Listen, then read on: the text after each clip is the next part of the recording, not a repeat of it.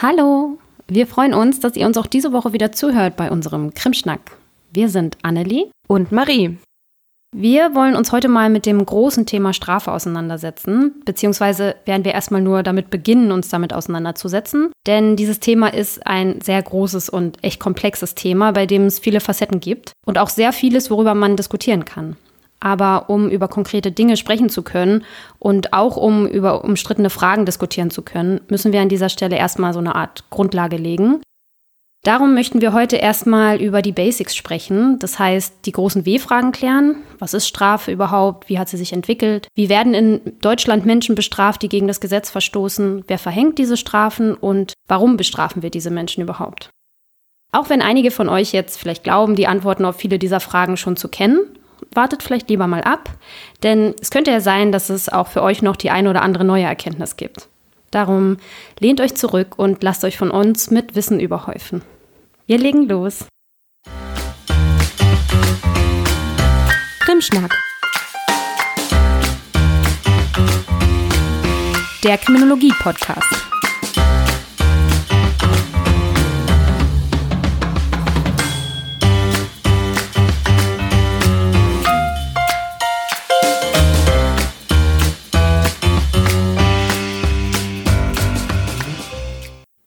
Zuerst mal muss man sich vielleicht die banale Frage stellen, was ist denn Strafe eigentlich?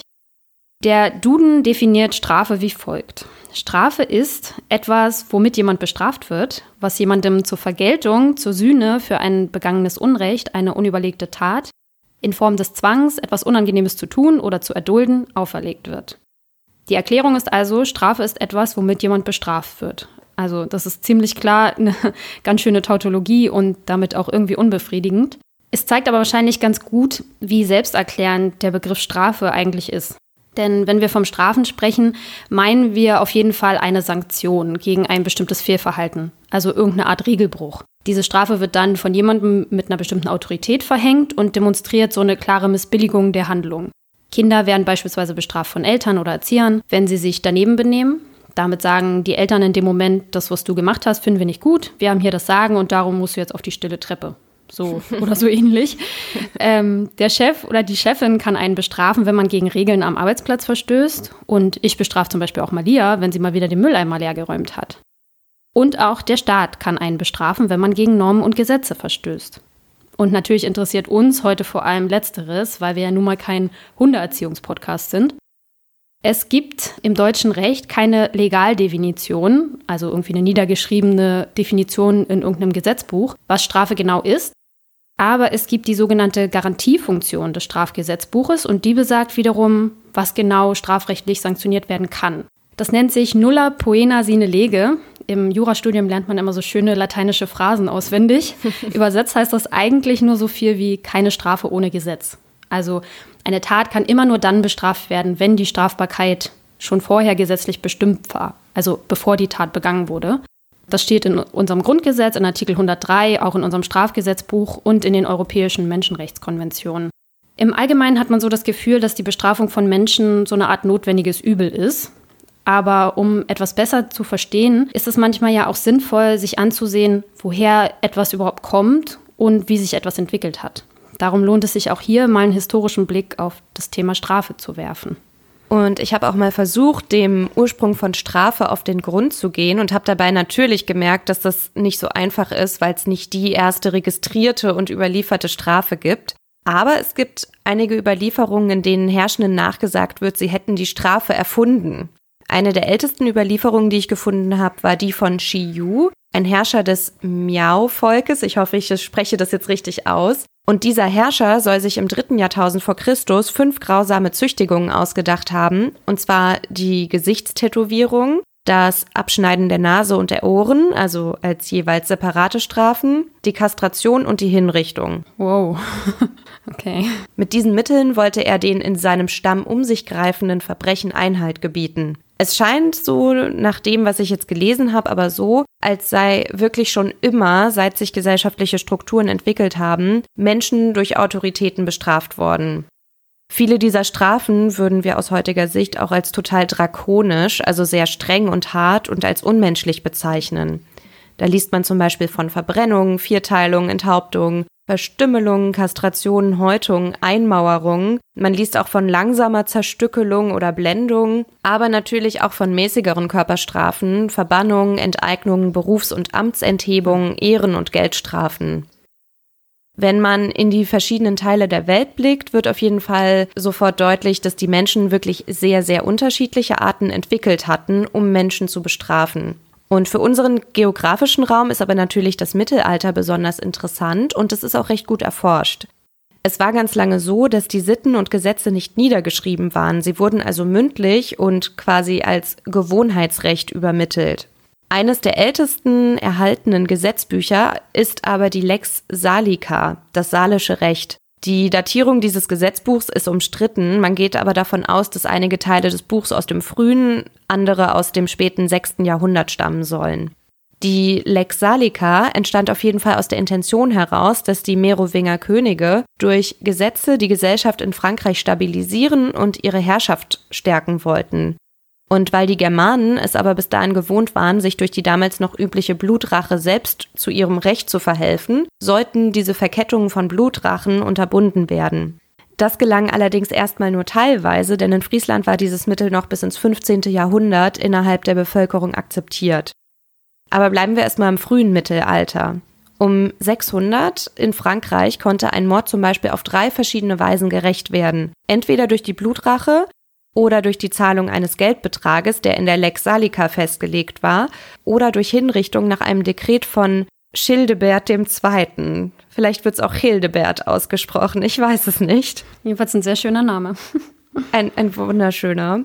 Die Strafen, die in der Lex Salica festgelegt waren, unterschieden in Strafen für freie und für unfreie Menschen. Ein freier Mensch musste meistens nur ein Bußgeld zahlen während harsche Körperstrafen für unfreie Menschen, also Leibeigene, Knechte, Mägde etc. verhängt wurden.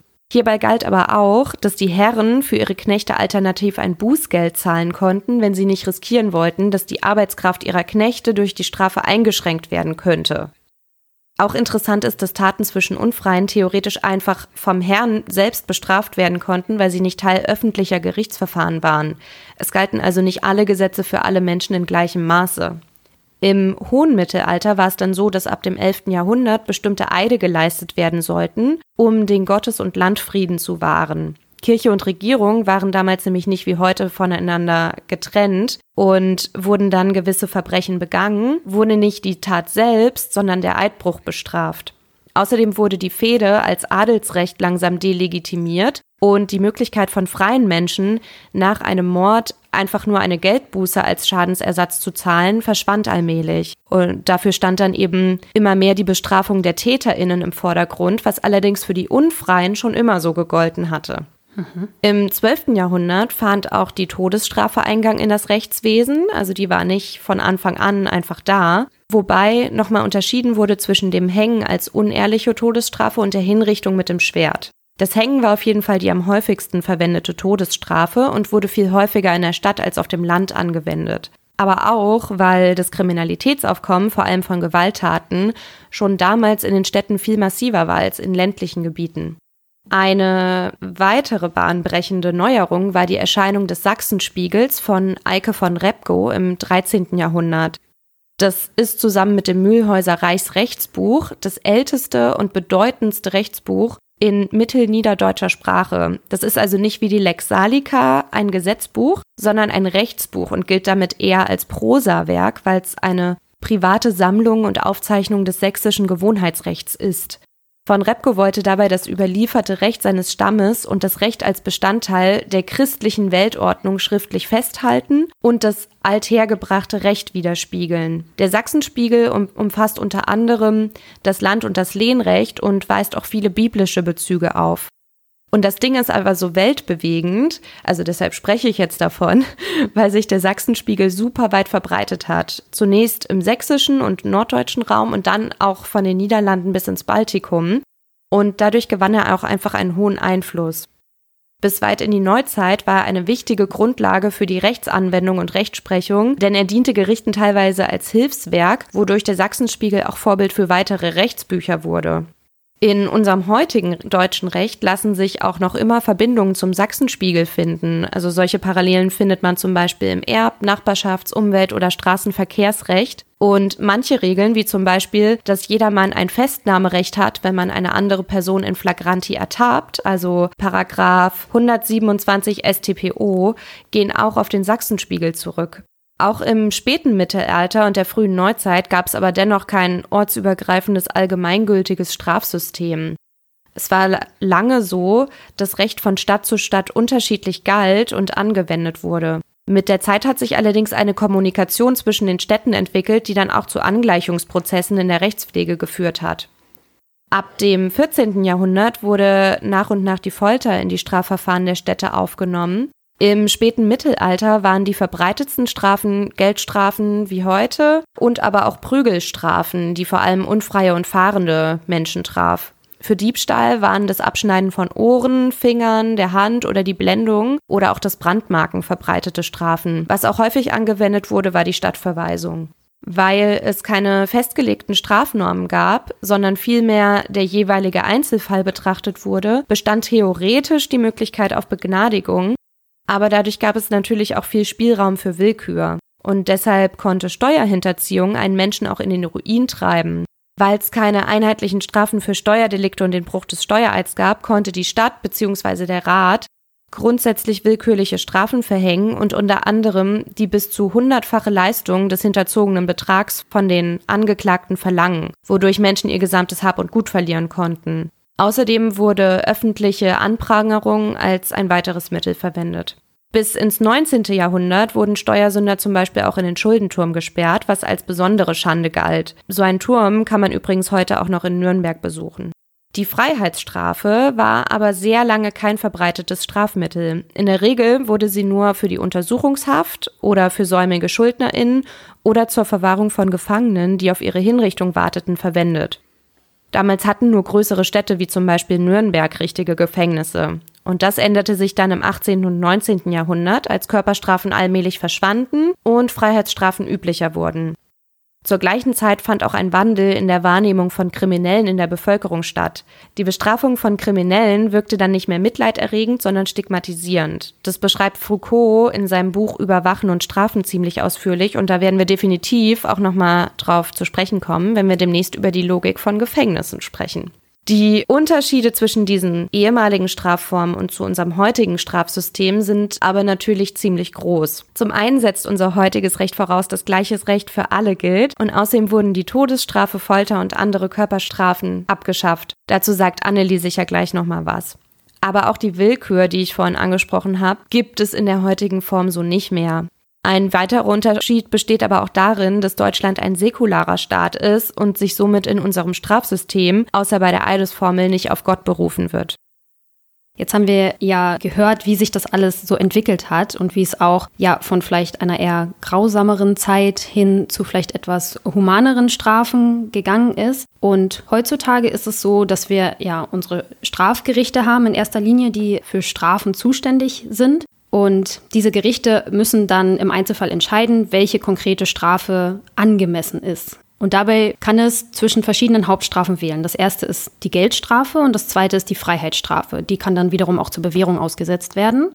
Die Geldstrafe ist sozusagen die zu bevorzugende Strafe bei kleineren Vergehen. Denn eigentlich sollen kurze Freiheitsstrafen von unter sechs Monaten nur in ganz engen Ausnahmefällen verhängt werden. Das ist so, weil man davon ausgeht, dass eine Freiheitsstrafe natürlich eine sehr einschneidende Wirkung auf das Leben der Betroffenen hat. Sicher habt ihr schon mal gehört, wenn es heißt, so und so wird verurteilt zu 30 Tagessätzen A 50 Euro oder so ähnlich. Das Ausschlaggebende bei diesen Geldstrafen ist vor allem die Tagessatzanzahl, also in meinem Beispiel die 30, die erste Zahl. Denn die bestimmt sich vor allem nach der Schwere der Tat und nach anderen Faktoren, die ich gleich auch noch mal ein bisschen ausführlicher bespreche. Die Faustformel ist also immer, je mehr Tagessätze, desto höher die Strafe. Maximal können es 360 Tagessätze sein und kleiner Sidefact, ab 90 Tagessätzen gibt es einen Eintrag ins Führungszeugnis. Die Höhe der Tagessätze, also hier die 50 Euro in meinem Beispiel, die berechnet sich nach den wirtschaftlichen Verhältnissen der Person, also seinem Nettoeinkommen und vor allem dem, was übrig bleibt nach Abzug bestimmter Ausgaben, also so Unterhaltszahlungen oder auch Kreditzahlungen, die da noch fällig sind. Und das wird dann durch 30 geteilt. Also wenn ihr jetzt ein monatliches Nettoeinkommen nach allen Abzügen habt von 1000 Euro, dann, jetzt wird es peinlich, dann mhm. habt ihr so einen Tagessatz von 33 Euro, oder? Ja, haut hin.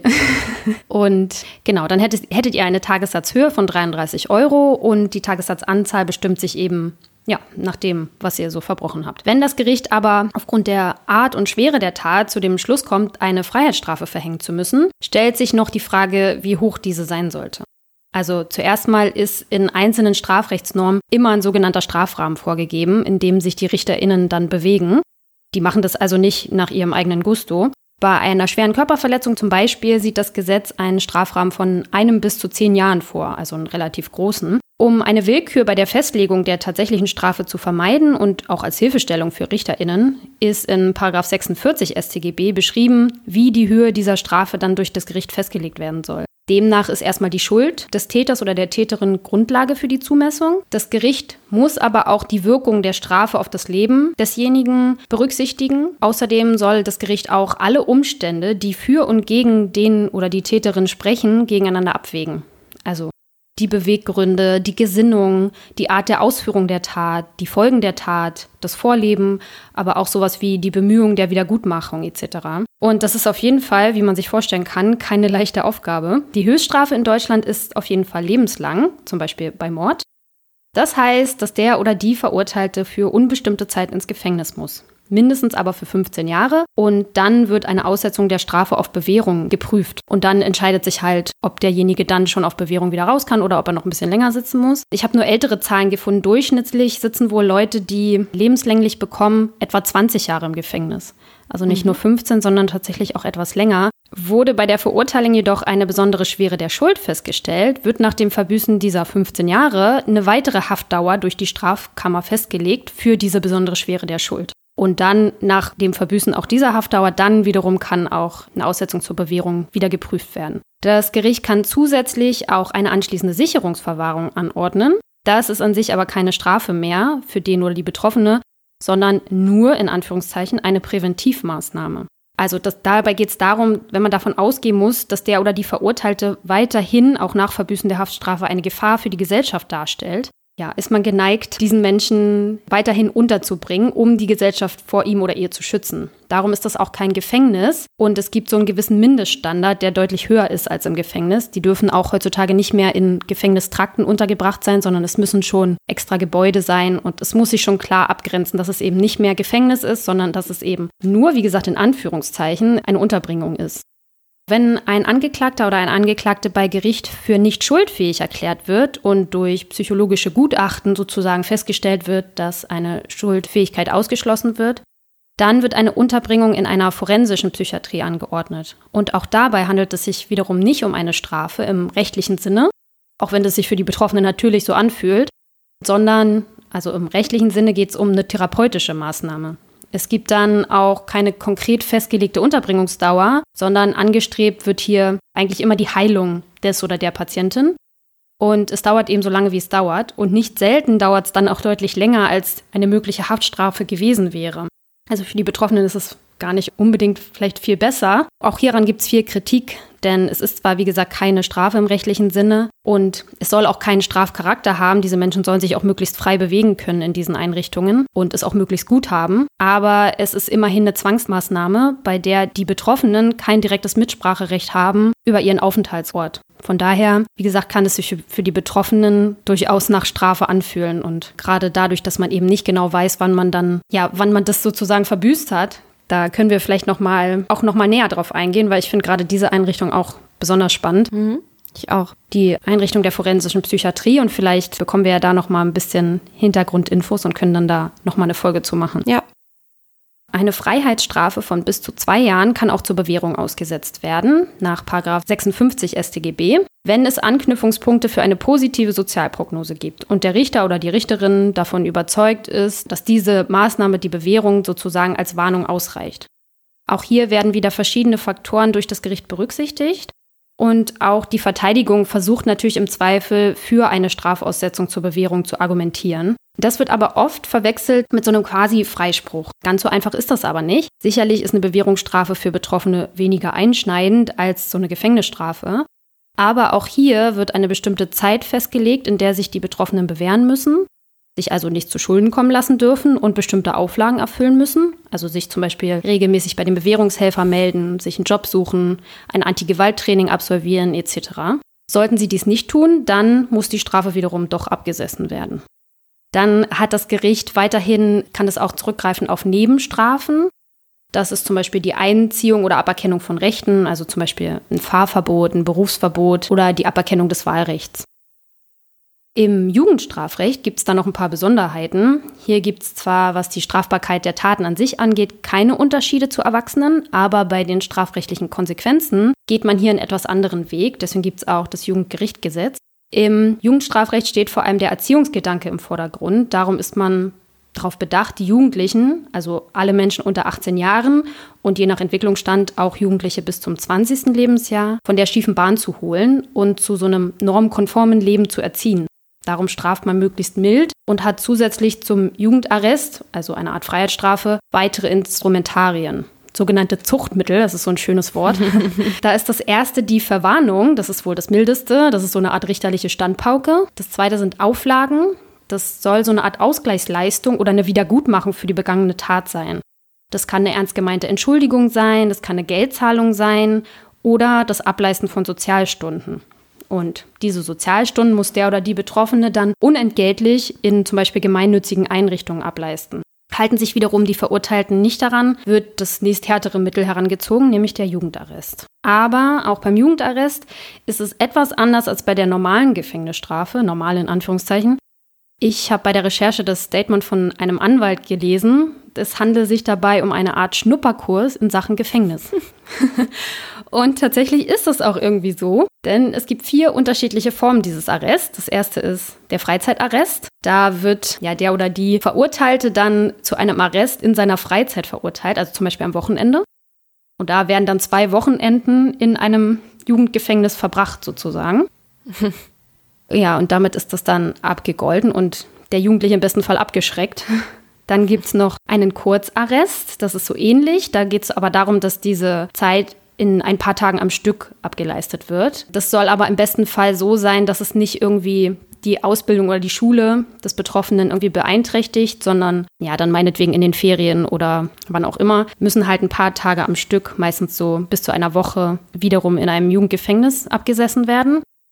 Dann gibt es den Dauerarrest, das ist schon ein bisschen härter. Da geht es darum, dass der oder diejenige ein bis vier Wochen einsitzt sozusagen. Und dann gibt es den sogenannten Warnschussarrest. Das ist ein relativ neues Ding. Und da wird eine Strafe zwar zur Bewährung ausgesetzt, aber zusätzlich wird dann wiederum so eine Art ja, kurze Freiheitsstrafe in einem Jugendgefängnis angeordnet. Um, wie gesagt, wiederum möglichst eine abschreckende Wirkung auf den oder diejenige zu haben.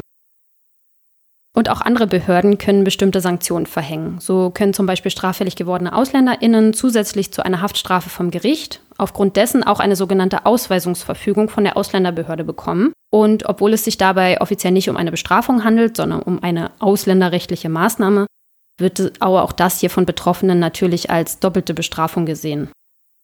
Und auch andere Behörden können bei Normverstößen Maßnahmen mit Strafcharakter, so nenne ich das jetzt mal, verhängen, wie beispielsweise das Bußgeld beim Falschparken oder auch das Abschleppen oder der Platzverweis oder die Wegweisung durch die Polizei.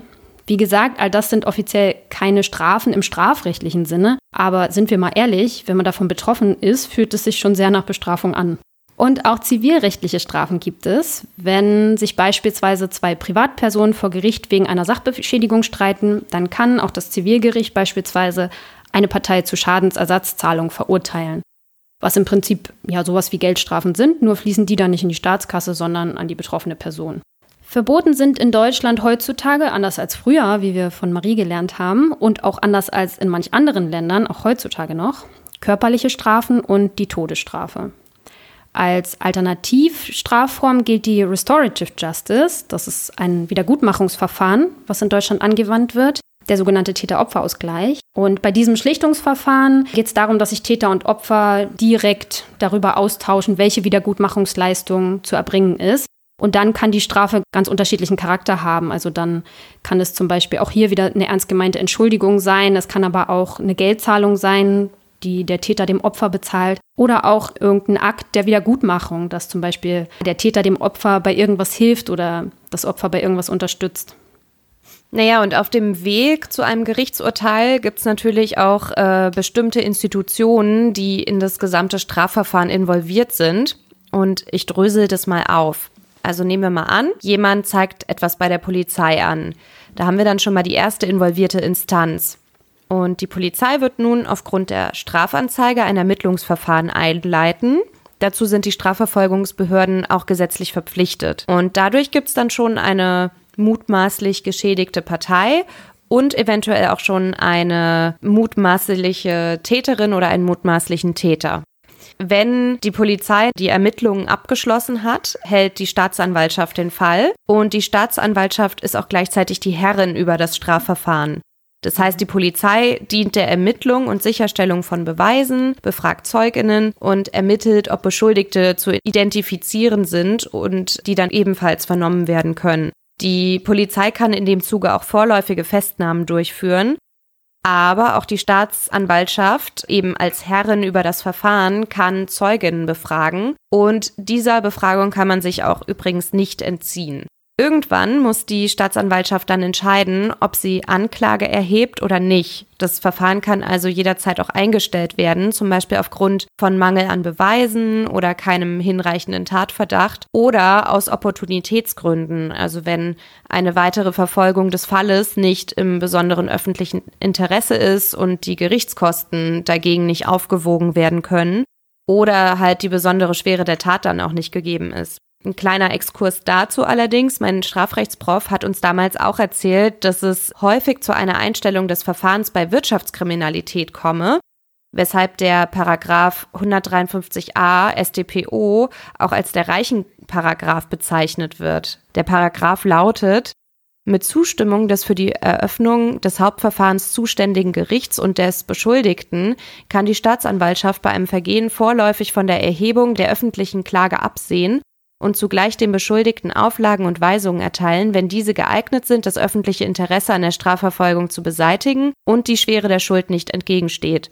Als Auflagen oder Weisungen kommen insbesondere in Betracht, zur Wiedergutmachung des durch die Tat verursachten Schadens eine bestimmte Leistung zu erbringen, einen Geldbetrag zugunsten einer gemeinnützigen Einrichtung oder der Staatskasse zu zahlen, das ist es nämlich, was mein Prof meinte, sonst gemeinnützige Leistungen zu erbringen, Unterhaltspflichten in einer bestimmten Höhe nachzukommen, sich ernsthaft zu bemühen, einen Ausgleich mit dem Verletzten zu erreichen, also der Täter-Opfer-Ausgleich, und dabei seine Tat ganz oder zum überwiegenden Teil wieder gut zu machen oder deren Wiedergutmachung zu erstreben, an einem sozialen Trainingskurs teilzunehmen oder an einem Aufbauseminar, oder einem Fahreignungsseminar teilzunehmen.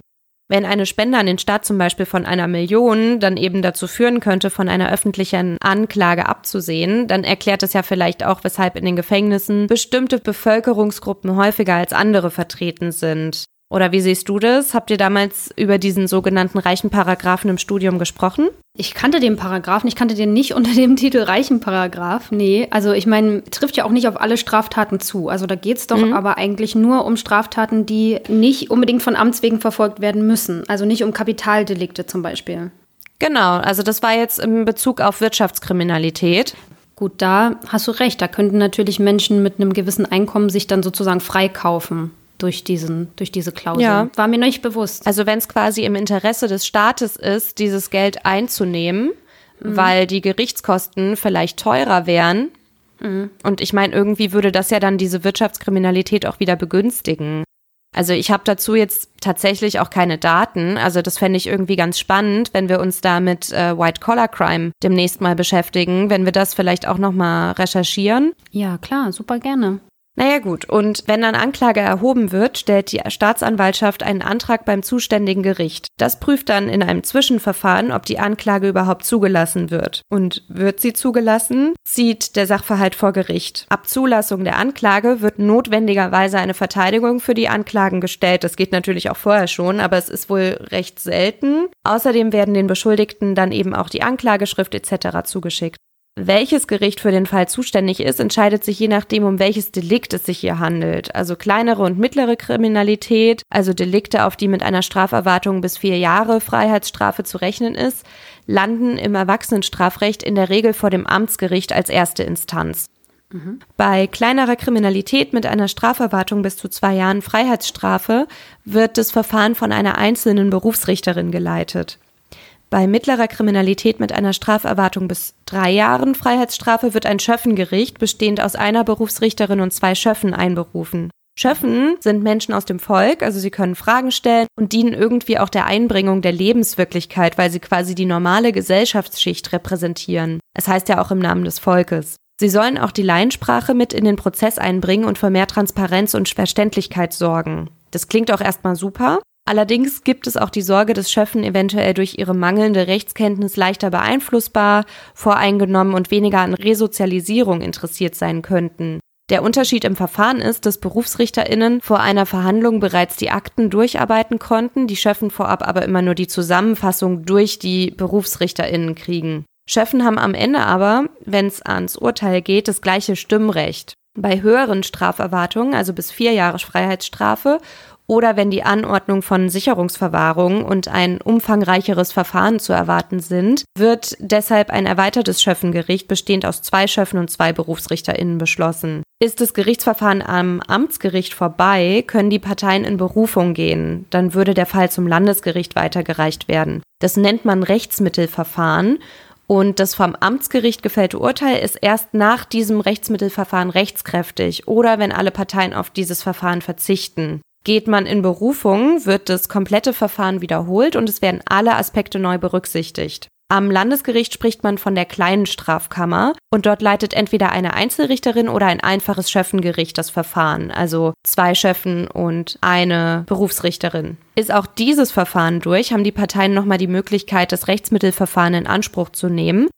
Dann geht man in Revision und zieht vor das Oberlandesgericht, wo die Strafsenate bestehend aus drei BerufsrichterInnen das Verfahren leiten. Bei der Revision geht es dann aber nur um Rechtsfragen, also ob alle Gesetze ordentlich angewendet wurden. Und anstatt erst in Berufung zu gehen, kann man aber auch in Sprungrevision gehen und direkt vor das Oberlandesgericht ziehen. So, das war jetzt erstmal das Vorgehen bei kleinerer und mittlerer Kriminalität. Bei schwerer Kriminalität mit einer Straferwartung bis lebenslängliche Freiheitsstrafe zieht man direkt vor das Landesgericht. Landgericht.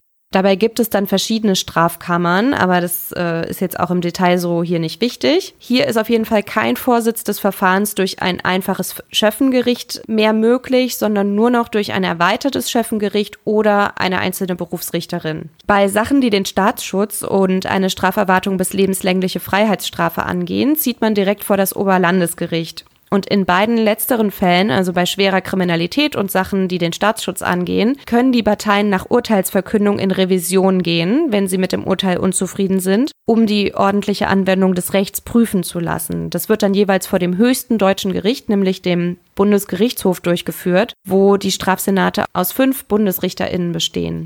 Sind alle Berufungs- und Revisionsmöglichkeiten ausgeschöpft, startet das Vollstreckungsverfahren, bei dem die Staatsanwaltschaft das Urteil vollstreckt und die Vollstreckung kontrolliert. Die Vollstreckung ist gesetzlich ganz genau vorgeschrieben. Also bei Geldstrafen regelt die sogenannte Beitreibungsverordnung die Vollstreckung im Detail und bei Freiheitsstrafen ist der Vollzug in den Strafvollzugsgesetzen der Länder geregelt. Das war jetzt auch alles für das Erwachsenenstrafrecht. Annelie hat ja vorhin schon mal gesagt, dass das im Jugendstrafrecht alles ein bisschen anders ist. Da gibt's auch hier einige Unterschiede, aber eben vor allem, dass es ein Jugendgericht ist und dass die Öffentlichkeit von den Verfahren ausgeschlossen ist. Aber ihr merkt, hier greifen einige Mechanismen. Also es gibt zum einen die Polizei, die Beweise ermittelt und das Gefundene an die Staatsanwaltschaft weiterleitet. Und die muss dann ein Gericht von der Schuld der Angeklagten überzeugen. Und kann diese Schuld nicht ohne jeden Zweifel bewiesen werden, muss das Verfahren eben entweder eingestellt werden oder die Angeklagten werden freigesprochen. Die RichterInnen verkünden das Urteil und die Staatsanwaltschaft vollstreckt es. Mhm. Also man macht es sich auf jeden Fall nicht leicht, Menschen dann sozusagen für das zu bestrafen, was sie da machen. Und man versucht das ja auch möglichst fair zu gestalten in Deutschland mit diesen Verfahren, die da so betrieben werden. Aber da stellt sich dann natürlich die Frage, warum macht man das überhaupt? Warum nimmt man das überhaupt auf sich und warum bestrafen wir Menschen überhaupt, die dann Gegensätze verstoßen? Was hat eigentlich der Staat, was hat unsere Gesellschaft denn davon? Hm. Geht es dabei sozusagen um Rache für die Opfer oder um Besserung der Täterinnen und Prävention weiterer Straftaten? Über den wahren Zweck des staatlichen Strafens streiten Kriminologen, Rechtstheoretiker und Philosophen wahrscheinlich schon so lange, wie es den Staat und ja, das staatliche Strafen gibt. Die Frage ist auch wirklich nicht so leicht zu beantworten. Ich habe damals im Jurastudium Rechtsphilosophie abgewählt. Das war bei uns ein Wahlfach, weil ich damals auch dachte, Philosophie braucht kein Mensch. Aber, pass auf, ihr werdet merken, doch, doch, es macht Sinn, man braucht es schon. Da hast du jetzt quasi alles nachgeholt, äh, weil du für ja. diese Folge recherchiert hast. Genau, genau. Also ich weiß auf jeden Fall, dass ich dieser Debatte, die da so stattgefunden hat, auch über die letzten Jahrzehnte, Jahrhunderte, nicht gerecht werde. Darum will ich hier auf jeden Fall erstmal nur so einen kurzen Einblick geben, warum diese Frage eigentlich so schwer zu beantworten ist. Weil für den ein oder anderen Hörer oder Hörerin wird sich die Frage ja vielleicht gar nicht stellen, weil das so selbstverständlich ist heutzutage. Aber verschiedene Theorien gehen da von sehr unterschiedlichen Standpunkten aus. Also die absoluten Straftheorien gehen davon aus, dass begangenes Unrecht ausgeglichen werden muss, um ja sozusagen gesellschaftlichen Frieden zu erreichen. Hierbei spielen vor allem die Stichworte Schuld und Sühne eine wichtige Rolle. Da gibt es zum Beispiel einmal die Vergeltungstheorie, die davon ausgeht, dass ein verletztes Recht wiederhergestellt werden muss, indem eine Art Schuldausgleich stattfindet, also wie auf so einer Waage. Also das begangene Unrecht vergolten wird um, ja, wie gesagt, so eine Art Gleichgewicht wiederherzustellen. Die Strafe ist somit Ausdruck einer sozial-ethischen Missbilligung gegen das, was der oder die Täterin getan hat und eine Art ausgleichende Gerechtigkeit. Sehr bekannte Vertreter dessen waren zum Beispiel Kant und Hegel. Dass dieser Gedanke auch durchaus Einzug in unser heutiges Strafrecht genommen hat, merkt man zum Beispiel an der Strafzumessung, die ich vorhin ja erklärt habe, denn dabei spielt die Schuld des Täters ja die ausschlaggebende Rolle. Bei der sogenannten Sühne-Theorie geht man davon aus, dass der Täter oder die Täterin die Strafe als gerechten Schuldausgleich brauche, um damit wieder zu einem inneren Einklang zu kommen. Viele halten diese Ansichten aber für eher rückständig und glauben, dass es im Grunde eher um eine Verpflichtung des Staates ginge, seinen Bürgern ein möglichst freies Leben zu ermöglichen und sie vor Unrecht zu schützen. Das Strafrecht dient dann diesem Gedanken folgend also dem Schutz von Rechtsgütern einzelner Bürger und auch der Allgemeinheit. Es geht also nicht in erster Linie um Vergeltung oder Sühne, sondern vor allem um Prävention. Natürlich ist es dem Staat und seinen Organen nicht möglich, jeden und jede vor Unrecht zu schützen. Und wenn es zu der Bestrafung dann kommt, ist das Unrecht in den meisten Fällen ja schon geschehen. Jetzt mal ausgenommen vom Versuch, wo es dann halt nicht dazu kam, der ja auch strafbar ist. Mhm. Darum geht es aber an dieser Stelle zunächst mal darum, eben weitere Straftaten durch diese Person zu verhindern, indem die Person abgeschreckt, resozialisiert und im Zweifel dann auch durch Wegsperren unschädlich gemacht wird. Das nennt sich Spezialprävention und da war zum Beispiel Franz von Liszt ein bekannter Vertreter. Vor allem dem Resozialisierungsgedanken, also der Besserung und Wiedereingliederung des Täters, wird heutzutage in Deutschland große Bedeutung beigemessen. Und besonders im Jugendstrafrecht, das habe ich ja vorhin schon mal erwähnt, ist ja dieser Erziehungsgedanke eben sehr wichtig, aber auch allgemein. Im Paragraph 2 des Strafvollzugsgesetzes steht nämlich auch als Vollzugsziel, dass die Wiedereingliederung eben das Hauptziel ist. Außerdem sollen aber auch andere TäterInnen durch die Strafe abgeschreckt werden, eben dann ähnliche Taten zu begehen. Also eine Art Generalprävention. Kritik daran gibt es aber auch, weil zum Beispiel die Rückfallquoten zeigen, dass viele der TäterInnen eben doch wieder rückfällig werden, obwohl sie ja eigentlich durch die Strafe hätten abgeschreckt werden sollen. Ein weiterer Kritikpunkt ist häufig, dass eben, was wir ja auch schon mal in der zweiten Folge, glaube ich, besprochen haben, diese Rational Choice Theorie, also dass Täter praktisch so eine Abwägung machen, also jetzt im Sinne dieser Generalprävention, gucken, welche Strafe blüht mir dafür, lohnt es sich, die Straftat zu begehen. Hm. Ja, da ist eben fraglich, ob TäterInnen sowas in dem Moment tatsächlich machen oder ob sie einfach immer davon ausgehen, dass sie schon nicht erwischt werden und hm. ja, das eben in ihre Kalkulation dann gar nicht mit einbeziehen, sozusagen. Dann gibt es auch noch die additive Vereinigungstheorie. Diese wiederum vereint all die eben genannten Theorien und geht davon aus, dass all diese Erwägungen eine Rolle spielen sollten, eben in Verbindung miteinander und ja, alle ihre Daseinsberechtigung haben. In der Vergangenheit haben sich aber einige Philosophen da auch noch ganz andere Gedanken zum Thema Strafe gemacht, so zum Beispiel auch Michel Foucault. Und das ist wiederum ein ganz wichtiger Name. Er ist einer der einflussreichsten sozialwissenschaftlichen Philosophen, dessen Thesen mitunter bis heute umstritten sind.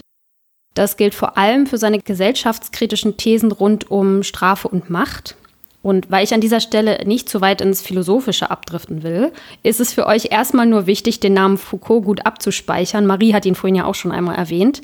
Denn seine Vorstellung davon, dass Strafen vor allem der Machtdemonstration des Staates zum Zwecke der Disziplinierung der Gesellschaft geht, werden auf jeden Fall nochmal eine Rolle spielen, wenn wir uns dann den Gefängnissen widmen. Hm. Was in diesen ganzen Erwägungen jedoch bisher noch nicht oder nur ganz am Rande eingeflossen ist, ist das Strafbedürfnis. Also erstmal der Opfer selbst, aber auch das Strafbedürfnis der Gesellschaft dem Täter gegenüber. Also welche Strafen halten Menschen eigentlich für angemessen bei einem bestimmten Vergehen? Mit diesem speziellen Untersuchungsgegenstand der Kriminologie wollen wir uns in der nächsten Folge genauer befassen. Aber ich finde es auch an dieser Stelle schon spannend, mal zu überlegen, ob und wie sich so ein Strafbedürfnis und auch die Änderung dessen, also die Änderung des Strafbedürfnisses der Menschen, in eine Gesellschaft auf unsere Gesetzgebung und vielleicht auch auf einzelne Richter sogar auswirkt oder Richterinnen. Wenn man da jetzt zum Beispiel mal die Vergewaltigung in der Ehe nimmt, die ja bis 1997 gar nicht unter Strafe stand hat sich da nicht auch irgendwie durch gesellschaftliche Veränderung so ein Strafbedürfnis überhaupt erst entwickelt? Weil vielleicht überhaupt erst so ein Bewusstsein für eine Ungerechtigkeit entstanden ist? Oder auch dieser Ruf nach härteren Strafen bei Sexualdelikten oder derzeit beim sexuellen Missbrauch von Kindern.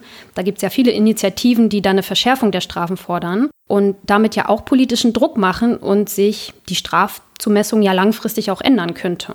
Hm, das wird auf jeden Fall in der Forschung alles diskutiert. Ja. Ihr könnt auf jeden Fall gespannt sein, was wir da fürs nächste Mal für euch raussuchen. Na gut, also wir sind ja heute schon ganz schön tief in unser Rechtssystem und den Strafgedanken eingestiegen. Und ich glaube, was für heute vielleicht noch interessant wäre zu besprechen, ist, ähm, ob unser System gerecht genug ist. Also ich habe ja zum Beispiel vorhin gesagt, dass unser System im Gegensatz zu dem im Mittelalter gleiches Recht für alle voraussetzt und auch gegen Willkür schützen soll. Siehst du im Hinblick darauf irgendwelche Schwachstellen oder Kritikpunkte, die man am System äußern könnte? Ja, also du hast ja vorhin diesen reichen Paragraphen genannt. Das ist vielleicht ja eine so eine kleine Schwachstelle, wo man sagen kann, da gilt vielleicht doch nicht gleiches Recht für alle.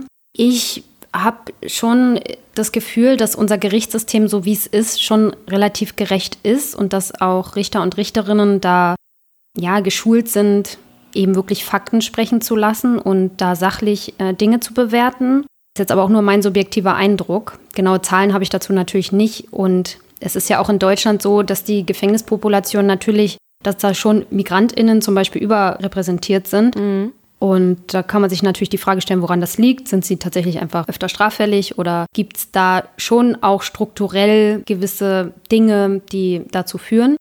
Vielleicht auch bei den Gerichten und bei der letztlichen Strafzumessung oder bei der letztlichen Verurteilung. Oder auch bei der Polizei, das ist halt. Oder bei, schon bei der Polizei, genau, das ist ja gerade genau, großes Thema. Ja, genau. Genau, das ist sozusagen durch die Polizei, dass dann eher ja, Kriminalität, die vermeintlich durch MigrantInnen ausgeführt wurde, häufiger zur Anzeige gebracht wird und dann mhm. die Polizei ja gesetzlich verpflichtet ist, ein Ermittlungsverfahren einzuleiten. Ja, ja, ja, das sehe ich schon. Und ich sehe auch, auch mal so parallel zu der Debatte, die gerade in den USA ist, die natürlich ein bisschen ein anderes Level hat und man kann das natürlich nicht eins zu eins vergleichen, aber ich sehe schon auch, dass es auch in Deutschland da, ja, das Wort ist natürlich ein großes Wort, also strukturellen Rassismus tatsächlich gibt. Na, es müsste halt jetzt endlich mal konkret untersucht werden. Ja, dann genau, da sind, bin ich ja auch total dafür. Also bei der Polizei angefangen, aber vielleicht auch bei anderen Institutionen. Und ich glaube ja. auch, dass zum Beispiel Richter und Richterinnen nicht 100 Prozent davon frei sind von der öffentlichen Meinung und anderen Dingen.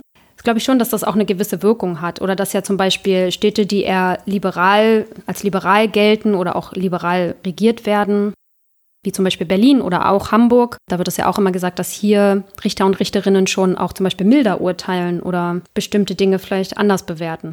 Ja, es gab doch hier diesen Hamburger Richter gnadenlos. Ja, genau. Mhm. Hier Schill.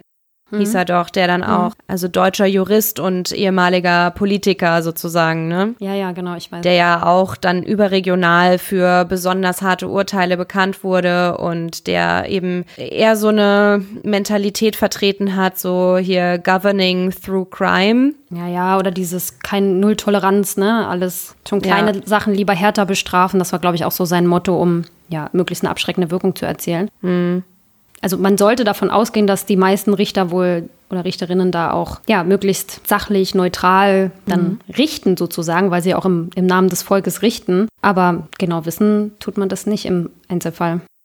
Naja, und im Prinzip haben sie ja ansonsten auch immer ein bestimmtes Strafmaß, das schon vorgegeben ist. Also ja, wie du vorhin genau. meintest, sie können ja auch nicht einfach nach mhm. ihrem Gusto einfach irgendwas entscheiden und sagen, ja gut, der kommt jetzt halt irgendwie lebenslänglich hinter Gitter für irgendeinen Diebstahl. Mhm. Also da gibt es genau. ja schon auch Kontrollmechanismen. Mhm. Und auch die Schöffen sind, wenn man so will, vielleicht ein Kontrollmechanismus, auch wenn sie eben in der Kritik stehen oder dass eben befürchtet wird, dass sie eben leicht beeinflussbar sein könnten. Ja, zumal wir haben ja auch noch die verschiedenen Instanzen. Also das heißt, wenn ich von, vom ersten Gericht verurteilt werde und das als ungerecht empfinde, kann ich ja auch immer noch zur nächst höheren Instanz und da schaut dann nochmal ein neuer Richter oder eine neue Richterin praktisch auf den Fall. Und da habe ich ja dann schon die Chance, dass dann zumindest dann, wenn ich das erste Urteil als ungerecht empfand, vielleicht ein gerechteres Urteil gesprochen wird. Obwohl als Angeklagter, man findet wahrscheinlich die Urteile schnell mal ungerecht. Hm. Ja, aber trotzdem sitzen natürlich in Deutschland wahrscheinlich Menschen im Gefängnis, die unschuldig sind. Davon kann man wohl ausgehen. Und es laufen auch mit Sicherheit Menschen frei rum, die eigentlich schuldig wären, die halt einfach nicht gefasst wurden oder nicht verurteilt wurden. Und diese Fehlerquote, die gibt es, glaube ich, in jedem System. Und ein bisschen muss sich das System wahrscheinlich an der Höhe dieser Quote dann messen lassen. Mhm. Genau. Aber ich wäre auch so gerne mal Chefin. Ich würde so gerne mal dahinter die Kulissen gucken und gerne mal. Mhm. Ich wollte mich da immer mal registrieren. Bin ich noch nie zugekommen, werde ich mal machen. Ja, ich auch, aber es ist natürlich dann auch sehr, sehr viel Verantwortung, die damit einhergeht, ne? Wenn man dann quasi für das Geschick eines Menschen zuständig ist, das ist schon vielleicht auch viel Druck, den man sich dann selbst ja, macht. Das stimmt. Ich hatte ja vorhin beschrieben, was Richter und Richterinnen auch alles beachten müssen und was sie abwägen müssen, allein bei dieser Strafzumessung. Und ich meine, dann ja auch bei diesem, ist der oder die Täterin schuldig oder nicht schuldig? Da gibt es ja wirklich viel ähm, zu beachten und das ist auf jeden Fall eine Riesenverantwortung. Ich würde das, glaube ich, beruflich nicht machen können. Hm. Also von daher ähm, großen Respekt ja. gerade an, an die, die ihren Job da auch wirklich gut machen und das nach bestem Wissen und Gewissen machen. Ja, finde ich auch. Und es gibt noch eine weitere Frage, die ich mir bei der Recherche für diese Folge gestellt habe. Ich bin über einen Zeitungsartikel gestolpert, ich müsste dafür ein bisschen ausholen. Mhm. Das beschäftigt sich nämlich mit der Frage, ob eine Strafe wirklich immer abgebüßt ist, mhm. ob sie auch früher abgebüßt sein kann. Du meinst als die Strafe, die das Gericht verhängt hat? Ja, genau. Mhm. Also wir schauen ja beide eher keinen Fußball, ne? Also du auch nicht, ne? Nee. Okay. Ja, nicht. Dann äh, frage ich trotzdem mal, ob du schon was von dem brasilianischen Fußballer Bruno Fernandes de Souza gehört hast. Um ehrlich zu sein, nein. Okay, also dann führe ich das mal ein bisschen aus. Mhm. Also Bruno kommt aus armen Verhältnissen, ist ohne Eltern aufgewachsen und hat es aber in Brasilien geschafft, sich ein Leben aufzubauen, mhm. von dem eben in Brasilien auch viele junge Menschen träumen. Mhm. Er war 2009 auf dem aufsteigenden Ast und wurde als Kapitän und Torwärter mit dem Club CR Flamengo in Rio de Janeiro Meister. Und mhm. er galt auch als Kandidat für die Nationalmannschaft und hätte vielleicht sogar bei der WM 2010 in Südafrika oder spätestens 2014 in Brasilien spielen können. Mhm. Er war auch ziemlich beliebt und ähm, so bestimmte Espa Eskapaden mit Frauen, Alkohol oder auch Schlägereien wurden ihm durch die Öffentlichkeit Medienberichten zufolge schnell verziehen.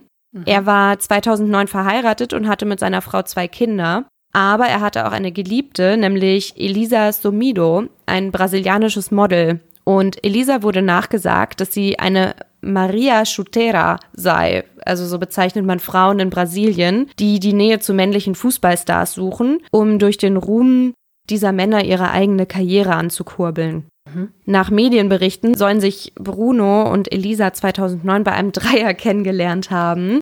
Sie hatten also scheinbar nicht ausreichend verhüteten Sex Elisa wurde schwanger und wollte das Kind austragen, was Bruno aber in jedem Fall verhindern wollte, denn Elisa wollte auch Geld von ihm. Und er soll daraufhin mehrfach versucht haben, sie zur Abtreibung zu zwingen. Also er habe ihr mit dem Tod gedroht, sie geschlagen und gewürgt und einmal sogar gezwungen, Abtreibungsmittel einzunehmen. Und Elisa blieb trotz Einschüchterungsversuchen stur und brachte das Kind namens Bruninho zur Welt. Sie klagte sich außerdem monatliche Unterhaltszahlungen durch Bruno ein. Aber nach Aussagen von Teamkollegen habe Elisa weiterhin versucht, ihn um mehr Geld zu erpressen und ihm auch regelmäßig Szenen gemacht, wodurch sie auch zunehmend für Bruno zur Gefahr und eben auch für sein Image wurde. Im Juni 2010 verschwand sie schließlich und sie wurde zuletzt auf Brunos Farm gesehen. Medienberichten zufolge sollen Bruno und weitere KomplizInnen wie seine Ehefrau, ein ehemaliger Polizist und Brunos neue Freundin bei der Tat auf der Farm anwesend gewesen sein. Elisa soll nämlich entführt, tagelang gefoltert und schließlich durch einen ehemaligen Polizisten, der durch Bruno beauftragt wurde, zu Tode stranguliert worden und anschließend, so berichtete ein Cousin von Bruno, soll Elisa in Teilen an einen Hund verfüttert worden sein. Wow. Die Aussage zog der Cousin aber später wieder zurück. Naja, und der Mörder war demnach nicht Bruno, aber die Tat soll nach Auffassung der Staatsanwältinnen und Richterinnen durch Bruno in Auftrag gegeben worden sein. Bei der Strafverfolgung stützte sich die Polizei auf Indizien, Blutspuren und Telefonmitschnitte und untersuchte mehrfach den Tatort. Es gab also ein Motiv und Beweise, nur die Leiche wurde nie gefunden. Wegen Entführung und Misshandlung wurde Bruno 2010 zu viereinhalb Jahren Haft verurteilt und saß auch seitdem im Gefängnis. 2013 wurde Bruno dann noch wegen Mordes zu 22 Jahren und drei Monaten verurteilt. Als Bruno 2017 per einstweiliger Verfügung für kurze Zeit auf Bewährung freikam, weil die Justiz das Berufungsverfahren verschleppte, und dann auch noch für fünf Spiele für den Verein Boa Esporte spielte, gab es bereits einen großen Aufschrei der Entrüstung innerhalb der Bevölkerung und auch durch Menschenrechtsvereinigungen oder es sind auch zum Beispiel Sponsoren abgesprungen. Der oberste Gerichtshof kippte damals dann die Entscheidung des Verfassungsrichters mit einer Entscheidung von 3 zu 1, weshalb Bruno wieder zurück ins Gefängnis musste.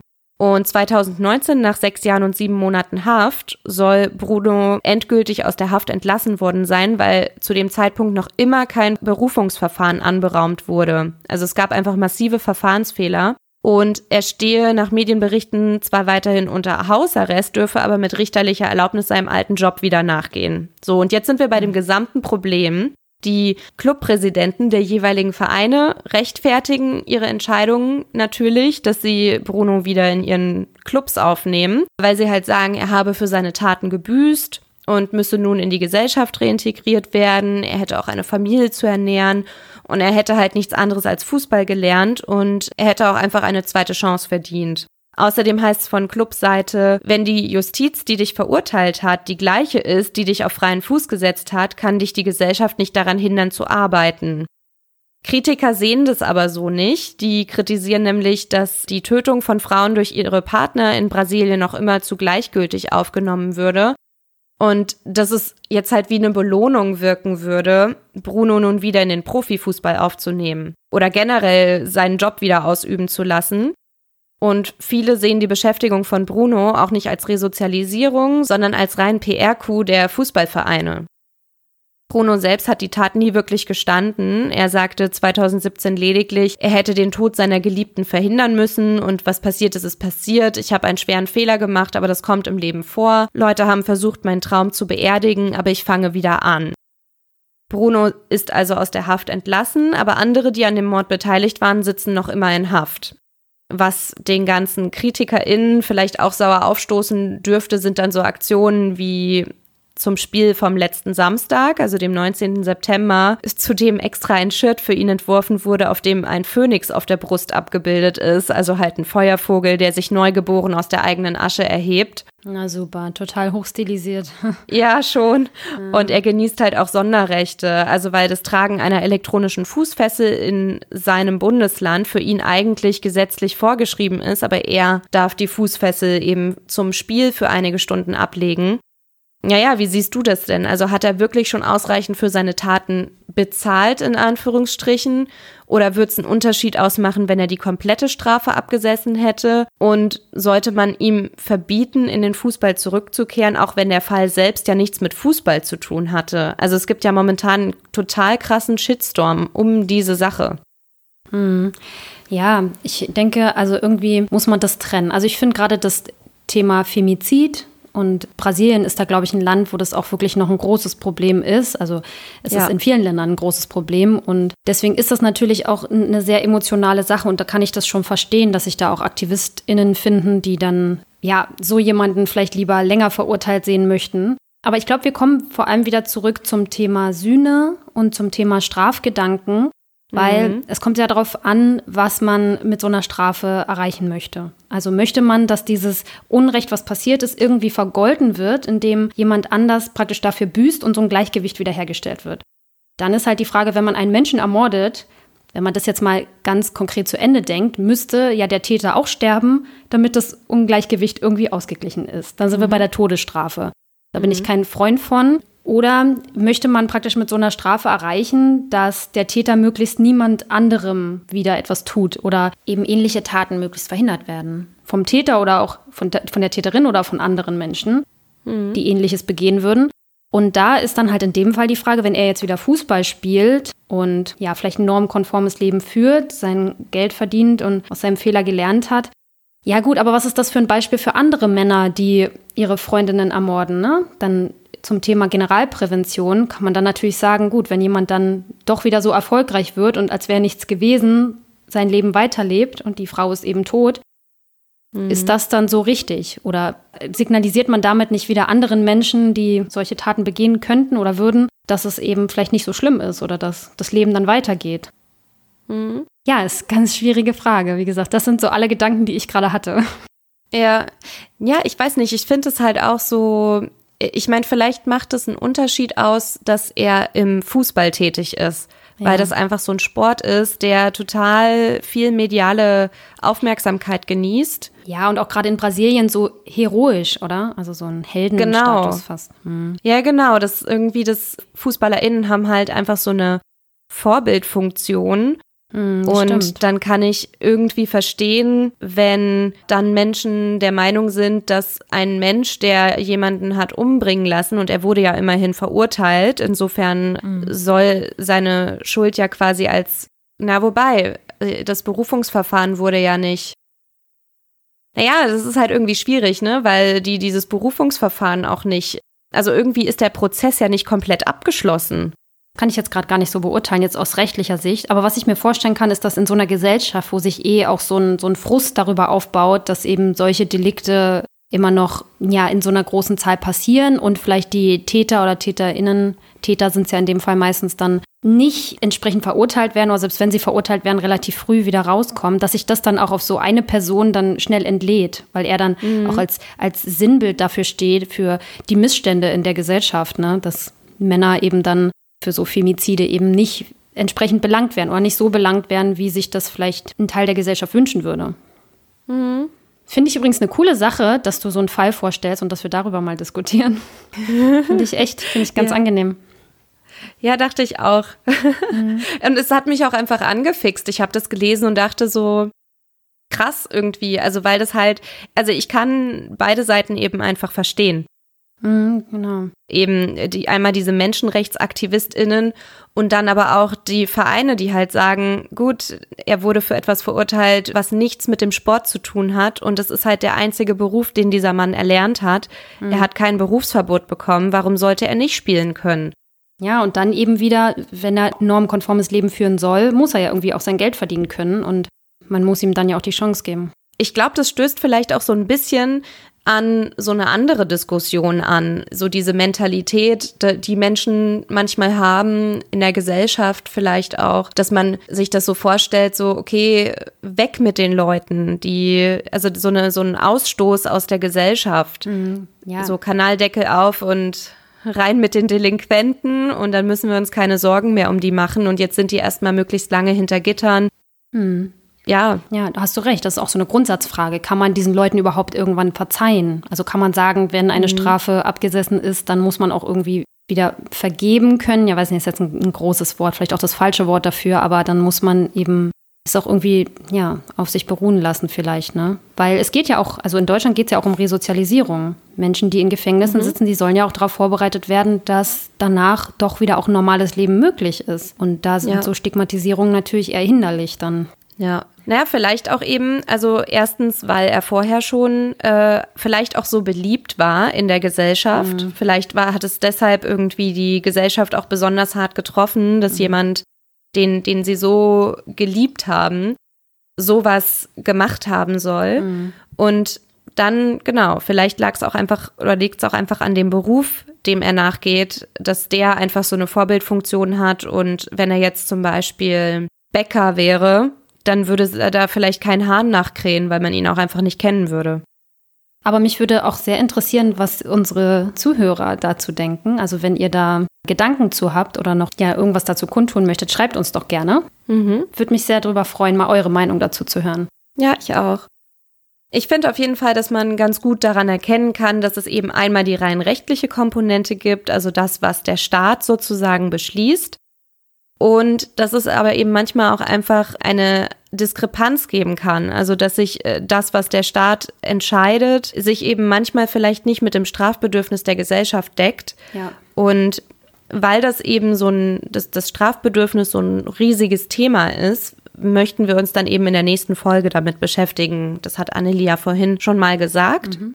Und weil wir gerade über das Strafbedürfnis sprechen, ich habe mich in der letzten Folge einmal missverständlich ausgedrückt und würde das gerne noch mal ganz kurz ähm, gerade rücken. Ich hatte nämlich gesagt, dass das Strafbedürfnis auch als Teil der sozialen Kriminalitätsfurcht untersucht wird. Und das hatte ich auf der Seite der Bundeszentrale für politische Bildung gelesen. Es ist allerdings so, dass das eben nicht alle Forschenden so sehen. Also viele oder sogar die meisten betrachten Kriminalitätsfurcht und das Strafbedürfnis als eigene separate Konstrukte. Und dann wird eben immer wieder auch mal untersucht, ob zum Beispiel Kriminalitätsfurcht auf das Strafbedürfnis Einfluss nimmt. Mhm. Und genau, und damit beschäftigen wir uns ja dann auch in der nächsten Folge. Genau. Und was wir auch noch bekannt geben wollen, ist, dass wir uns jetzt entschieden haben, dass wir nur noch einmal im Monat eine Folge rausbringen und nicht wie bisher eben zweiwöchig. Das liegt aber nicht daran, dass uns die Themen ausgehen. Also das Ganz auf gar, gar keinen nicht. Fall. Ich, also ich glaube, wir haben ausreichend für die nächsten 22 Jahre und neun Monate noch Themenideen. Gut überschlagen. ja, aber wir machen das ja hier auch als Hobby und erhalten jetzt irgendwie keine Förderung oder sowas für die Zeit, die wir hier in die Recherche und die Produktion des Podcasts stecken. Mhm. Und wir merken einfach langsam, dass wir die Grundlagen bis hierhin jetzt gelegt haben und wir für die zukünftigen Re Recherchen einfach auch etwas mehr Zeit brauchen werden. Und ich meine, vielleicht habt ihr ja schon mal in unsere Shownotes geschaut. Ich glaube, bei manchen Podcatchern werden die nicht angezeigt, aber bei Spotify könnt ihr die auf jeden Fall sehen. Und das ist einfach immer recht viel Literatur und wir lesen ja auch darüber hinaus noch viel mehr Literatur, die wir uns dann für das Kontextwissen anlesen. Und das macht uns auch echt viel Spaß, also sonst würden wir das ja hier auch gar nicht machen.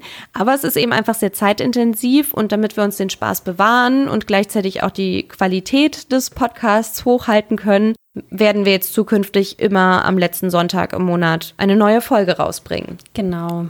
Wir müssen halt nebenbei auch noch unser Geld mit anderen Dingen verdienen. Deswegen muss dafür auch noch genug Zeit bleiben. Ja, und wenn uns was richtig unter den Fingern brennt oder wir mal mehr Zeit haben, dann bringen wir vielleicht auch mal so ein Special raus oder so. Mhm. Und genau, ja, in den sozialen Medien könnt ihr uns auch unter Krimschnack bei Instagram oder über unsere Facebook-Gruppe, die auch Krimschnack heißt, finden. Aber ihr könnt uns auch immer wieder gerne eine E-Mail unter krimschnack.protonmail.com schreiben. Mhm, genau. Und dann hört ihr uns wieder am 25. Oktober, wenn wir über das Strafbedürfnis sprechen. Bis dahin, äh, wir hoffen, es hat euch gefallen und wir freuen uns schon aufs nächste Mal. Genau. Bis dann. Tschüss. Tschüss.